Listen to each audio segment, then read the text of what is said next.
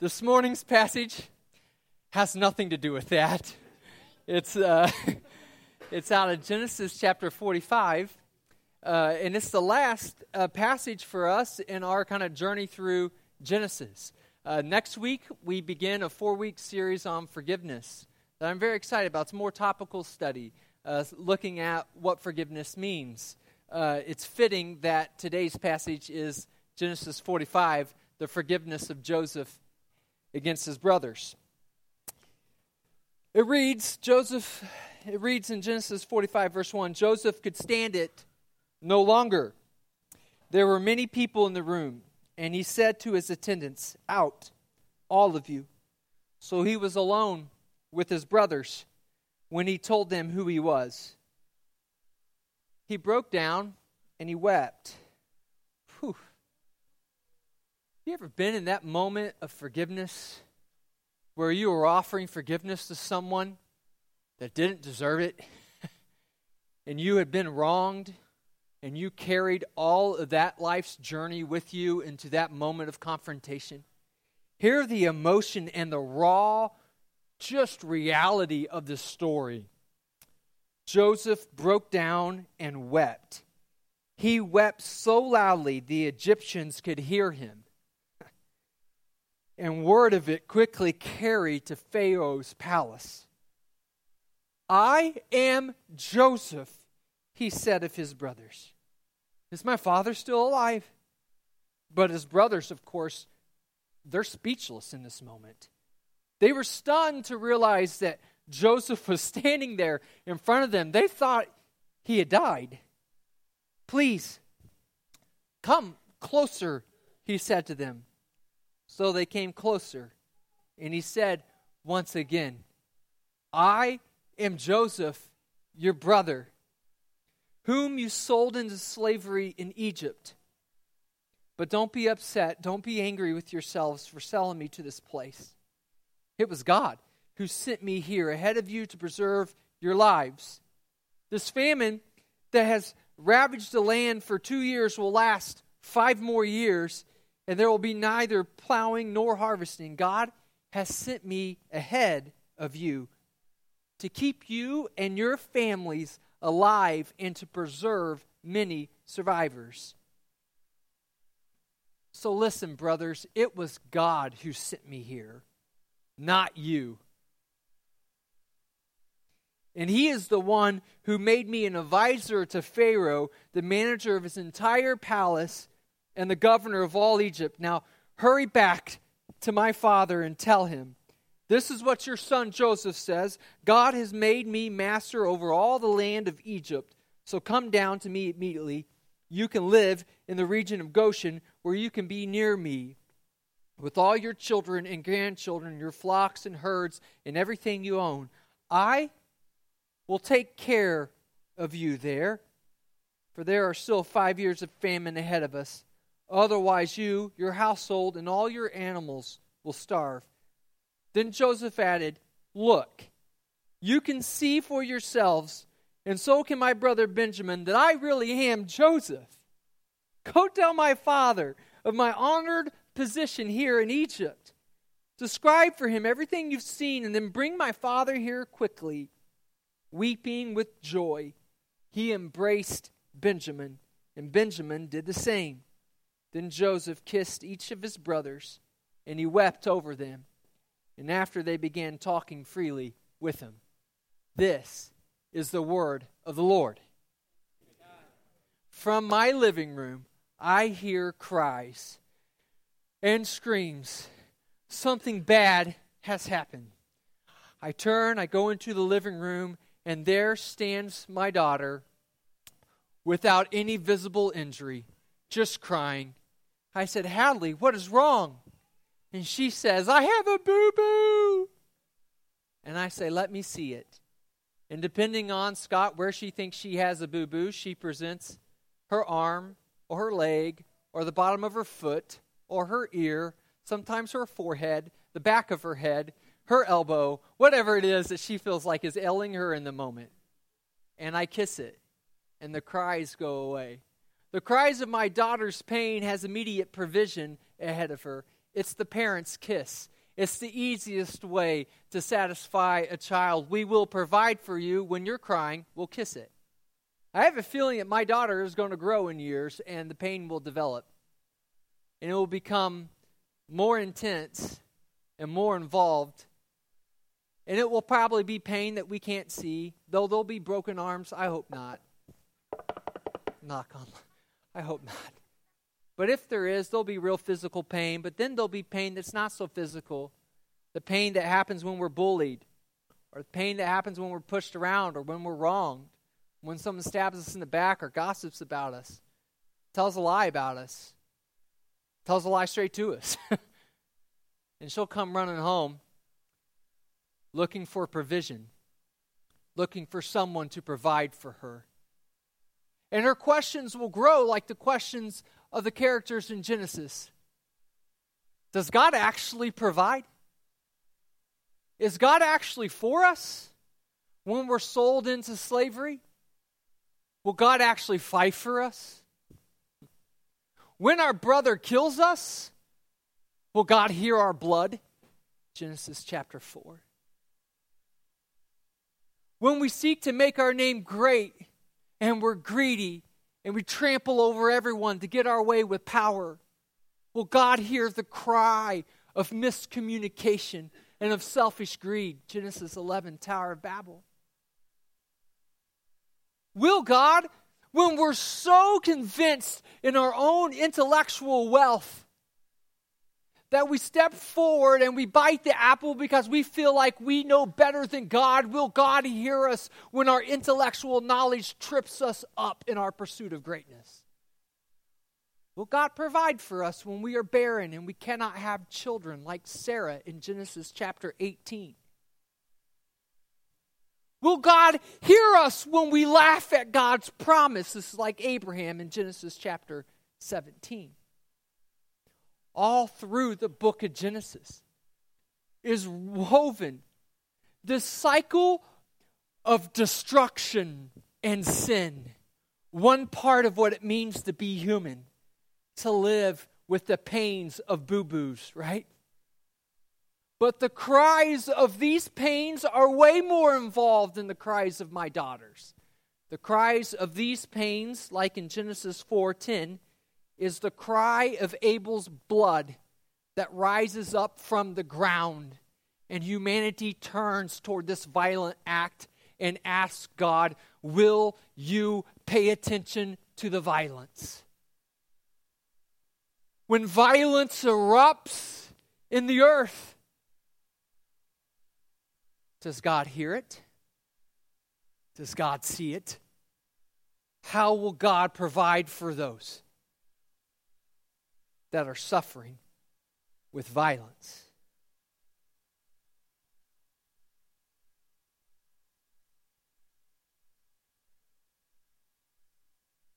And now in Joseph's story, it's the last story of the book of Genesis. It's the way these 50 chapters ends. Will God pay attention to someone whose dignity has been stripped? Whose character has been sold into slavery. Does God provide for the promise that He's made to Abraham, to Isaac, and to Jacob, Jacob's very son, treated like a non human being?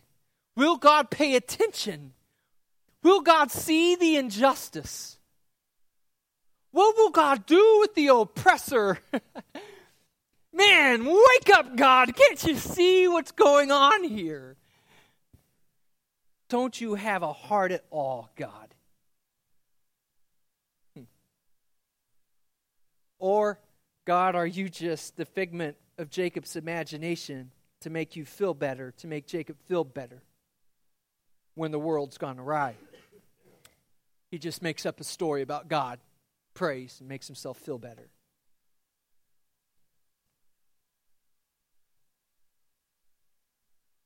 At the point of our narrative this morning, you see the raw emotions of Joseph. You feel them. Joseph, with a loud cry, sends everyone out of the room. Of course, all of the tribes of Israel, at that point, the tribes of Israel will be Joseph's brothers. The other 11 brothers assume that Joseph is dead. That God indeed, that God's promise indeed died with the death of Joseph. But Joseph knows. Joseph knows who he is. Joseph knows that he's the inheritance of the great promises of Abraham, Isaac, and Jacob. Joseph knows. Joseph knows the promise has not died, but the promise lives within him. And in this moment, the moment of confrontation, the moment in which Joseph is going to unveil himself and show himself to the people who have caused him great harm. Here it is. The folks that have tried to kill him, that have tried to rob him of a name and of identity.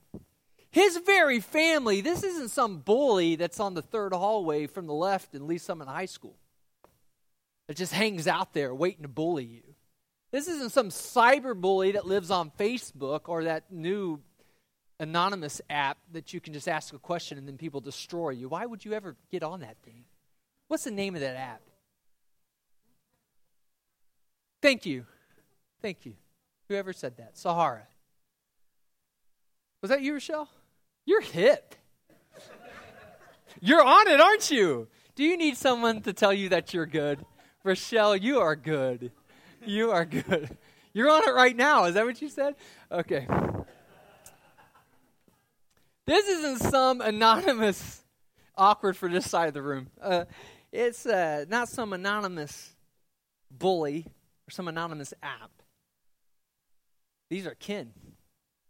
These are his brothers. You have any conflict in your family? Then you know. You know the emotion that Joseph is feeling.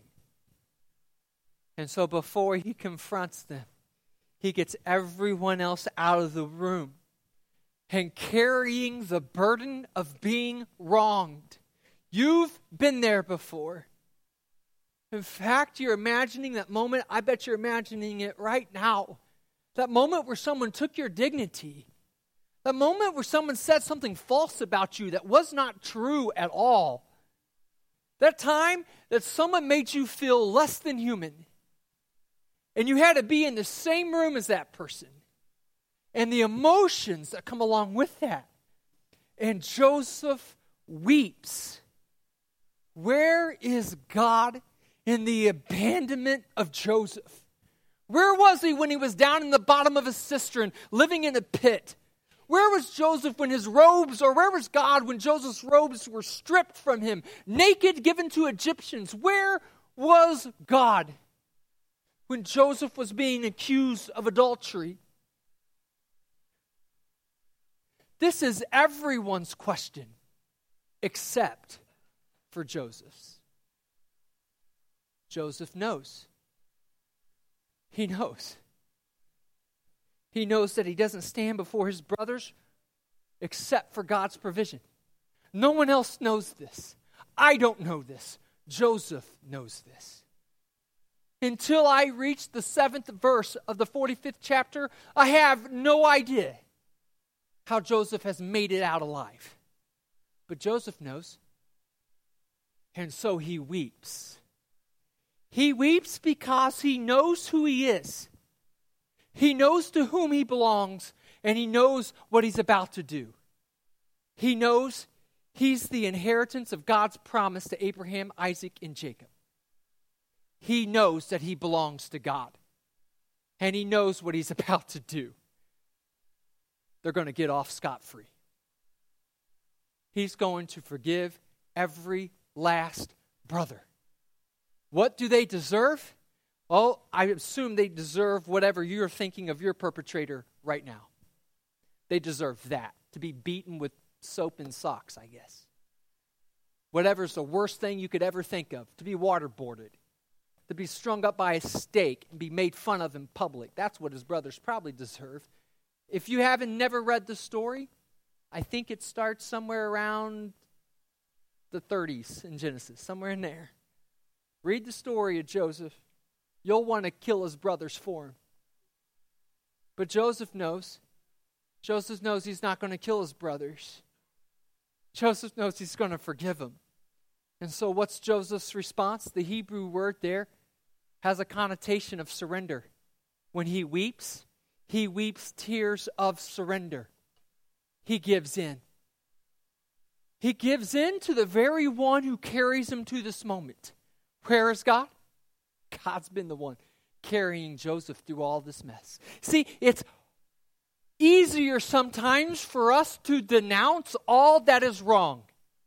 Have you paid attention to all the things that need to be denounced this past week? There's a huge list of things that you need to denounce before you take your next breath.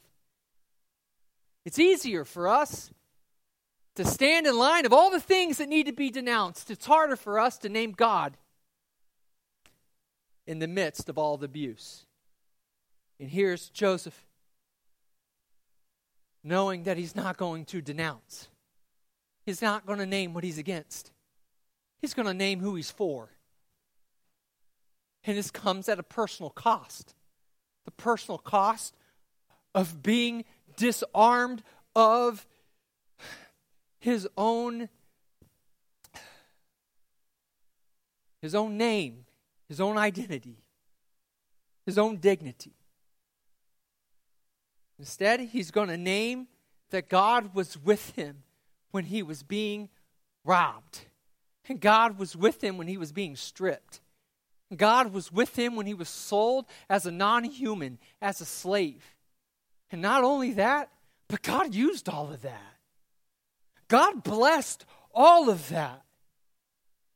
And he's going to forgive his brothers, and so he weeps. Well, the struggle to understand God's provision and presence is as real in the New Testament as it is in the Old Testament. It's hard for us when we talk about weeping for us not to think about that famous passage in Scripture where Jesus also wept. It's in John, and it's that story about Jesus' best friend Lazarus. He had died. Sisters sent for Jesus. He comes late. By the time he comes, Lazarus is dead. See, there's great I am statements all throughout the Bible. We read one this morning where Joseph looks at his brothers and says, What does he say? I am Joseph. There's these great I am statements all throughout Scripture.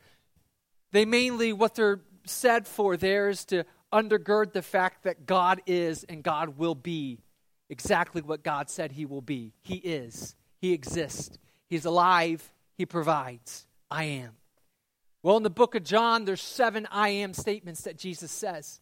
Of course, what Jesus is using those I am statements for is exactly what you're imagining he uses them for to undergird the fact that he is God, that he is, that God is, that God exists, that God's alive, that God's in Christ.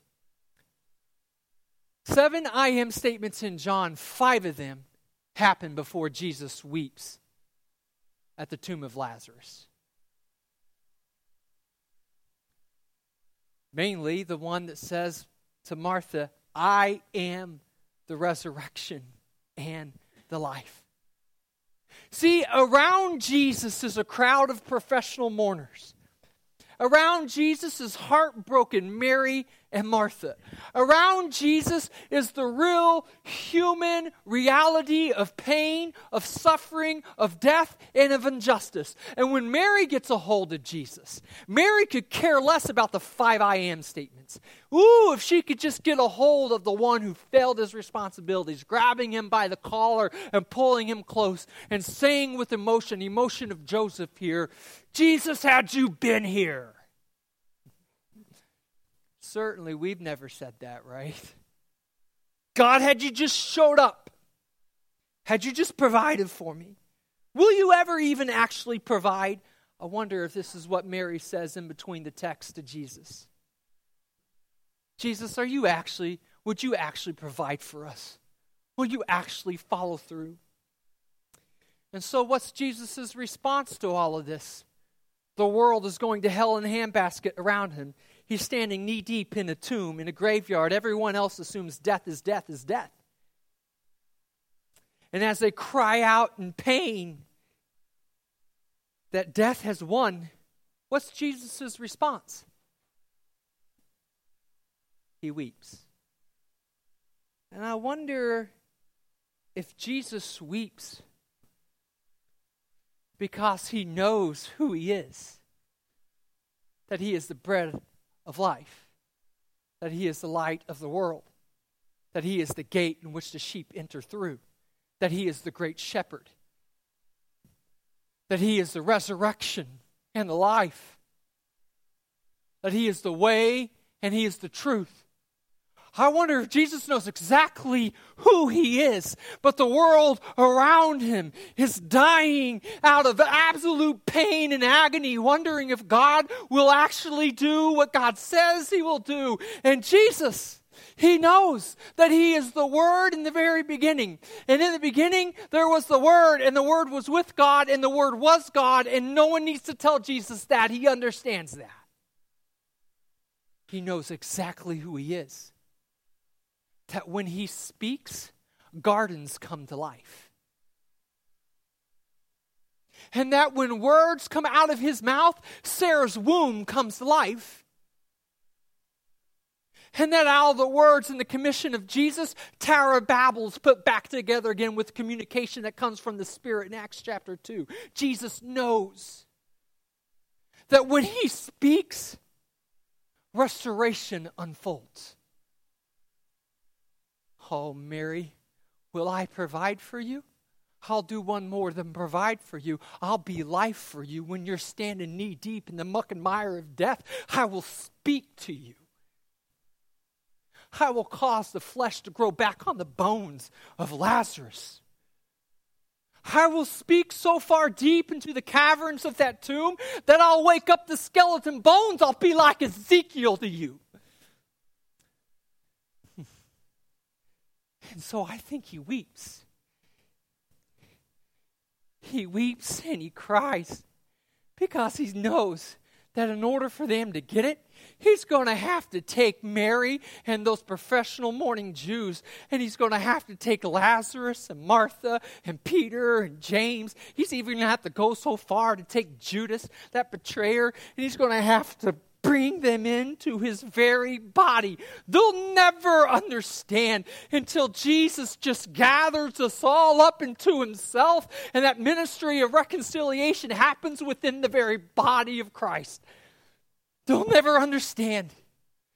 And so he weeps because he knows that his work of resurrection is going to have to cost him his whole life he's going to have to give of himself for the life of you. He's going to have to give of himself for the life of me. And so Joseph, standing in front of his perpetrators, begins to cry because he knows forgiveness is costly. It's going to cost him of vengeance, and it's going to cost him of hatred. And it's going to cost them of those Facebook posts telling everyone what's wrong with them. Forgiveness is not as easy as denouncing. Forgiveness is much harder. Forgiveness is offering all of your life for the perpetrator. If you want to storm against someone and stab him with a torch, then stab my body. Take all of me. I'm for you. I'm not against you. If you want to fight with your fist, then fight me. Come at me. Offer all of myself to you. And Jesus knows, standing in this tomb of death, that in order to defeat this, it's going to have to be all of him. And Joseph, standing in front of his brothers, he knows, man, to accept him as his own and to allow them to eat at the table which he's provided for them, it's going to cost them again. All of the pain that he's been through, he's going to have to trust that God is even using this and that through the body of Joseph, God is coming to his brothers. That's good, y'all. And so, Joseph weeps. And as he weeps, he weeps tears of surrender. God, you can have the abuse. And God, you can have the pain. And God, you can have the disorganization. God, you can have the anarchy and the chaos. For through me, you will follow through with your promise that a land will be given to Israel and that the 12 tribes will thrive through me. You'll change this story. That it won't even be about these brothers. And so Joseph looks at him, and what does Joseph say? The ultimate sign of forgiveness. It's not you that got me here. What do you mean? Aren't they the ones that sold him? Aren't they the ones that betrayed him?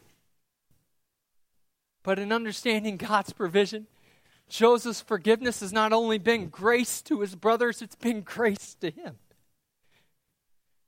And that Joseph begins to understand, man, that God was present even in the midst of disorganization and chaos and things that were about to close. That God was present. Even when boards were telling us that we can't exist as an organization, God was present to the point that Joseph understands that we got here because God hasn't forgotten, because God sees us, because God knows us. That He somehow works in the midst of human sin, that human death, and that human wrongs is not so powerful that it changed the hands of God that Joseph understands, man. That he begins to see the whole story differently. Maybe God has given me grace to persevere so that I could tell you that God is for you. Listen, now he doesn't denounce. Listen, I'm telling you, what our job is as a church in response to Charleston is a lot harder than denouncing things. He doesn't denounce. He offers his whole body, all of his pain, everything that's been wrong. He offers it to them as the grace of God for their lives. And he says, I have been brought through by the rule of God so that God might be for you, friends. That God might be for you, brothers. That you might see that God is for you. Our response to violence in this world, whether it happens in Virginia or happens here in Kansas City, our response to violence is to offer ourselves for the world, explaining that God is for them. Our response to organizations on the verge of closing is to name God and that God is for them and that God will not leave them nor forsake them, and that God does not forget that the errors of human ways are not so powerful that it chains God from working. Joseph's story in the NRSV can be boiled down to seven statements, I think. I want to read those seven statements to you. Kelsey is Kelsey Main is our administrative assistant this week. I went to her when I discovered this. And we had our own little worship service right out here in the foyer. It was awesome. I'm wondering if you'll catch up on a theme. It's seven statements. I just want to read to you just Joseph's seven statements. See if it sounds familiar to you. And then I'm going to read to you Romans 8, and then I'll be done and we'll carry on. So don't you worry, y'all. You're getting out of here, okay? I am Joseph. Come closer to me. I am your brother. God sent me before you to preserve life. God sent me before you to preserve for you a remnant here on earth. It was not you who sent me here, but God. I will provide for you. That doesn't sound like Joseph to me. That doesn't sound like Joseph to me. Paul writes in Romans, What shall we say about such wonderful things as these? If God is for us, who could ever be against us? You hear that, Prodeo? Since he did not spare even his own son, but gave him up for us all, won't he also give us everything else? Who dares accuse us, whom God has chosen for his own? No one. For God himself has given us right standing with himself. Who then is going to condemn us? No one. For Christ Jesus died for us and was raised to life for us, and he is sitting in the place of honor at God's right hand, pleading for us. Boy, that's good news. Can anything separate us from the provision of Christ Jesus' love? Does it mean he no longer loves us if we have trouble or calamity or we're persecuted or we're hungry or we're destitute or in danger or threatened with death? No. No, despite all things, overwhelming victory is ours through Christ who loved us. And I am convinced, Paul writes, that nothing can separate us from God's love. No power in the sky above or in the earth below. Indeed, nothing in all creation will ever be able to separate us from the love of God that is revealed in Christ Jesus our Lord. Amen. The band can come. And Pastor Dennis, you can get ready. I wonder if you this morning would close your eyes and hear the words of the Lord through Joseph to you.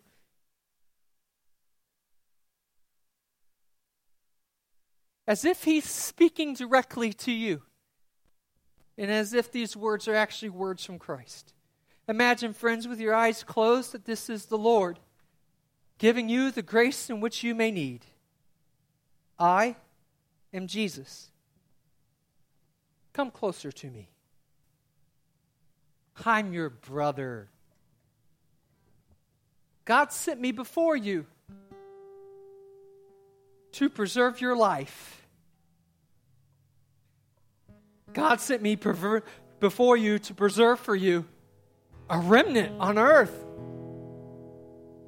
Oh, come on. It was not you who sent me here, it was God. I will provide